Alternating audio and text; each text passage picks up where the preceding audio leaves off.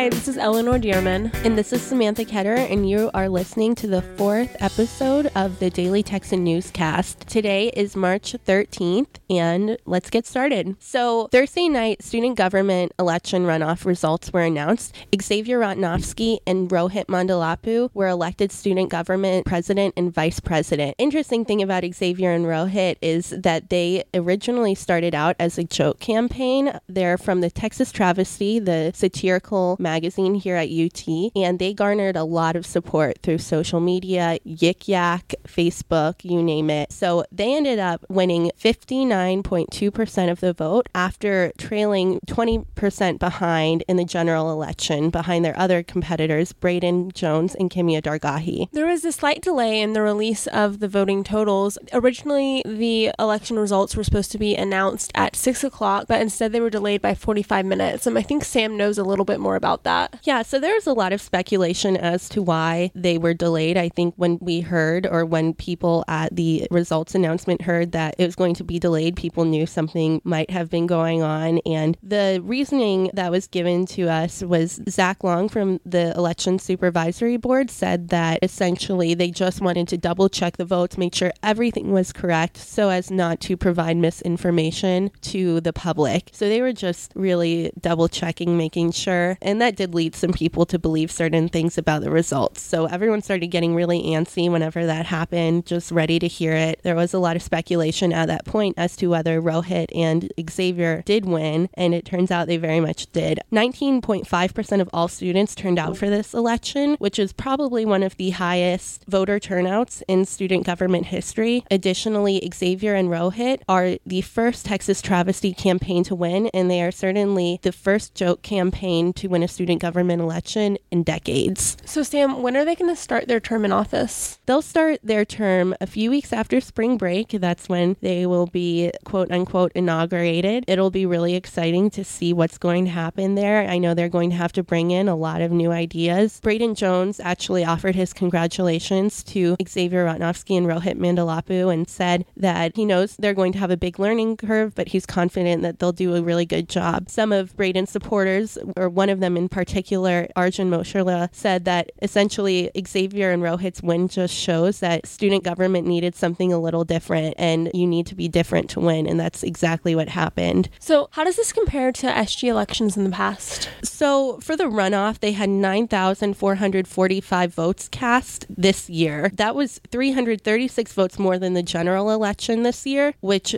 in the general election, 9,109 people voted. The last runoff occurred in 2014 with a university wide representative runoff, and only 2,090 votes were cast. But the last executive alliance runoff occurred in 2011 with 7,883 votes cast. So that's still a decent number less than what was voted this year. I think the candidates this year really drew a lot of voters and a lot of attention to themselves, and it caused much higher voter turnout than we have seen in recent history. I know a lot of stuff happened this last week of campaigning. I think the ESB board announced several different hearings. Sam, can you tell me a little bit more about that? Yeah, so essentially, this was a very long week of elections for both candidates or both alliances. The past two weeks had been fairly uneventful in terms of hearings. You know, it had been a very low key election compared to past years. But in this most recent week, defeated presidential candidate David Malley filed several complaints against the alliances that were currently still in the race. He filed one against Rotnofsky and Mandalapu, and that one was essentially that they said they forgot to put something on their financial disclosure form, and those were items they used at a debate or items that they bought for the student government debate. And those items were Lunchables, Little Debbie Cosmic Brownies, and New Jersey Pink Roses. So it ended up getting a lot of attention. A lot of students heard about the Lunchables debacle and thought it was amusing and I think Rotnofsky and Mandalapu definitely thought it was amusing as well. They thought it was fitting for their campaign that something like that had happened. Malley also filed a complaint against Jones and Dargahi, claiming that they did not disclose one of their election workers. Tanner Long, one of the current liberal arts reps in student government, sent out an email to the newly elected representatives urging them to vote for Jones and Dargahi. In the email, Long invited all of the new reps to a party that he said he understood that Jones would be inviting them to. And Malley said this showed a clear collaboration between the two candidates. Essentially, the ESB ruled that they could not prove that any collaboration had taken place, so the charges were dismissed. And for Rotnofsky and Mandalapu, they had a 10% fine levied against them, and basically that just meant on their financial disclosure they had to disclose 10% of the amount that they were allowed to spend in their campaign finances, and that didn't really hurt them too much. They'd only spent about $50 currently out of their $1,000 budget, approximately. So after the campaigns, Rotnofsky said he was completely shocked and he felt absolutely validated that so many people turned out to vote. He said, first things first,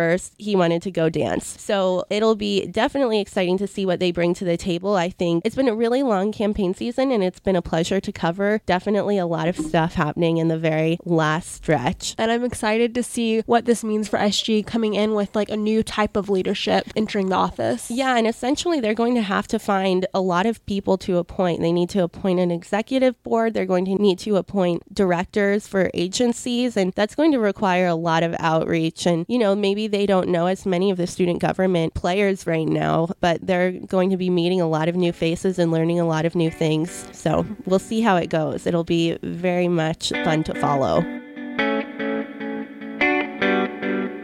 So we're going to do a quick legislative update. One bill that's actually filed Friday by Representative Molly White in Belton. She filed a bill that would allow private business owners to refuse service to people, quote, based on the owner's sincerely held religious or personal beliefs, end quote, and would prevent owners from liability if they refuse service on those grounds. And so the bill is very short and to the point, leaving a lot of room for interpretation. When I interviewed White, she said that the bill was filed in response to cases of owners being sued across the nation for refusing service on religious grounds, and she particularly cited a 2007 New Mexico case and a 2013 Oregon cases. In the New Mexico case, a photographer refused to take a commitment ceremony photos for a same sex couple, and in the 2013 case that took place in Oregon, a cake shop owner would not make a wedding cake for a same sex couple. White said she wanted to give, quote, private business owners religious liberties without fear, end quote.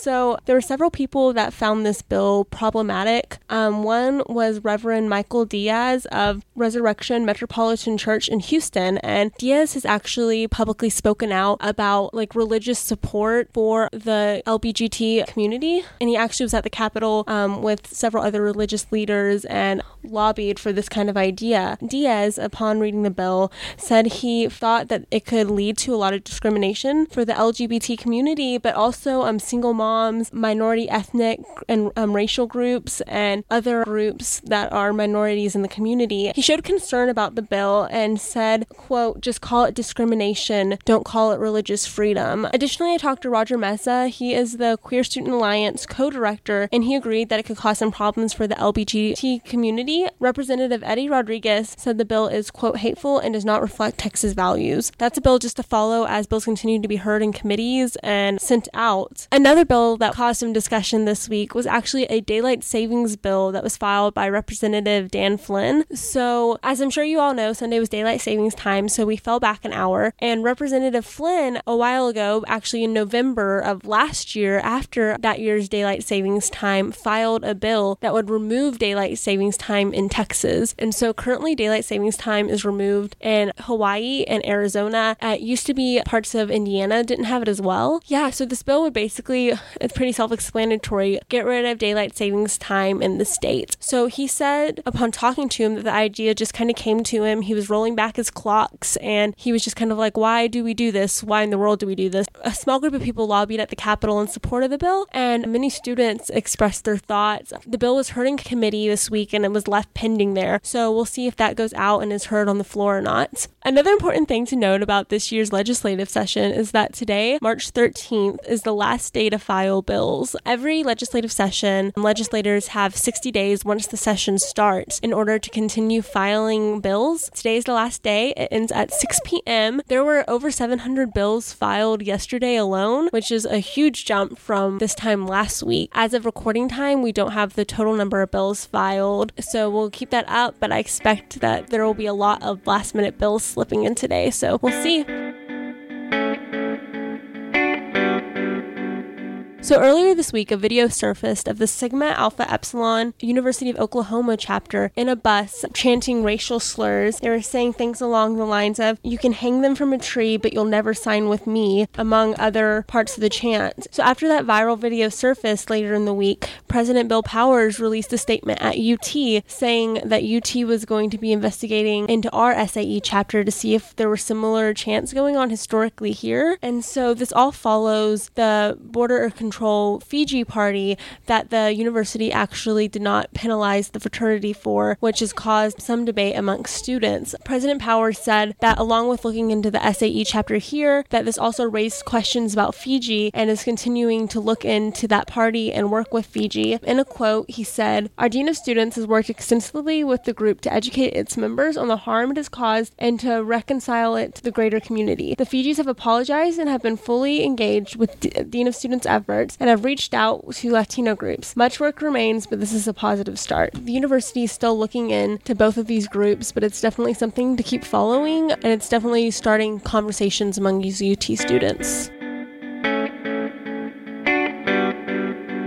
This week, the Texas Senate confirmed Abbott's three appointees to the UT System Board of Regents. Sarah Martinez Tucker, the CEO of the National Math and Science Initiative, was unanimously approved. The other two candidates did not have unanimous approval. David Beck of the Beck Redden law firm in Houston was approved by a vote of 27 to 3 on the Senate floor, and Steve Hicks, who is a current regent, was approved by a vote of 28 to 2. Prior to being heard on the Senate floor, the three candidates had to be approved in the Senate Nominations Committee. Within the committee, Sarah Martinez Martinez Tucker was also the only one to be unanimously approved. The other two were approved in a vote of six to one. That one person who did not approve the two candidates, Beck and Hicks, was Senator Konni Burton. And so Burton did not vote to approve the two of them because she felt that the two had contributed to a lack of transparency at UT.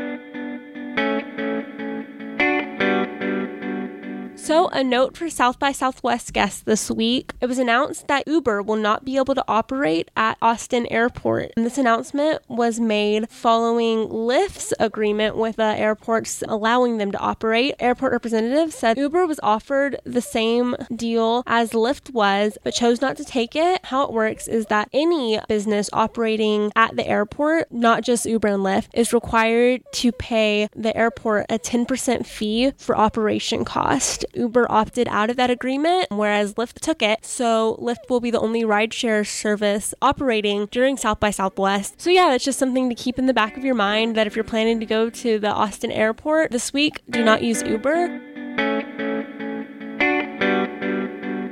As I'm sure you all know, spring break is starting on campus, which means South by Southwest. And we have a very special guest with us here today, the Life and Arts editor, Kat Sampson. And she is here to give us some tips about South by Southwest and some ideas of what events we should be attending. So, Kat, I know that today y'all had a giant, beautiful insert in the paper. Everyone be sure to grab it, take it with you. Um, but can you tell us a little bit about um, South by Southwest and what we should kind of expect for this year's festival? So, pick up the paper today. There's a beautiful insert, 28 pages around around 24, 25 stories. Got a couple guides the beginner's guide to South by Southwest, an introvert's guide to South by Southwest. That's probably my personal favorite story. Are there any events that you would say like that we shouldn't be missing? I'll split this answer into two parts. The first part, if you have a badge, the headliners are where it's at. These are people that are essentially getting paid by the festival to come and talk. So those are the ones that you want to really give your time to. Snoop Dogg just announced he's coming. Breakfast Club is airing a refurbished version of their movie, and Molly Ringwald along with Ally Sheedy will be doing a Q&A. So those are those are some of the bigger events to attend. As far as if you're a student or someone who doesn't have a pass, check out the the very center story of the insert. The story is the best free shows to attend if you don't have a badge or if you do have a badge and you you you know are still interested in going to these to these events, but there's three or four listed every single day. Check them out. The times are available. Most of them, if not all of them, are music based. So uh, just keep that in mind when you're checking them out. A ton of artists here a significant number of Austin based artists as well. So chances are, if you're listening to this podcast, you have a friend who's performing at South by. So figure out where they're performing. It's probably at 3 a.m. in a dive bar somewhere on 6th Street, but um, I would check them out and support your local community. Awesome. Well, thank you so much for stopping by. We really appreciate having you on the show, and I'm excited for South by. I'm sure a lot of other students are, and it's going to be a fun week. Perfect. Thanks, Ellie. For Samantha Ketterer, I'm Eleanor Dearman. Thank you so much for listening into the podcast this week, and special thank you to Kat from Life and Arts for coming in to brief us on South by Southwest. This podcast was mixed by Dan Rustler, and we will be taking a week off for spring break, but you can join us again on the 27th. Thank you again, and have a great spring break.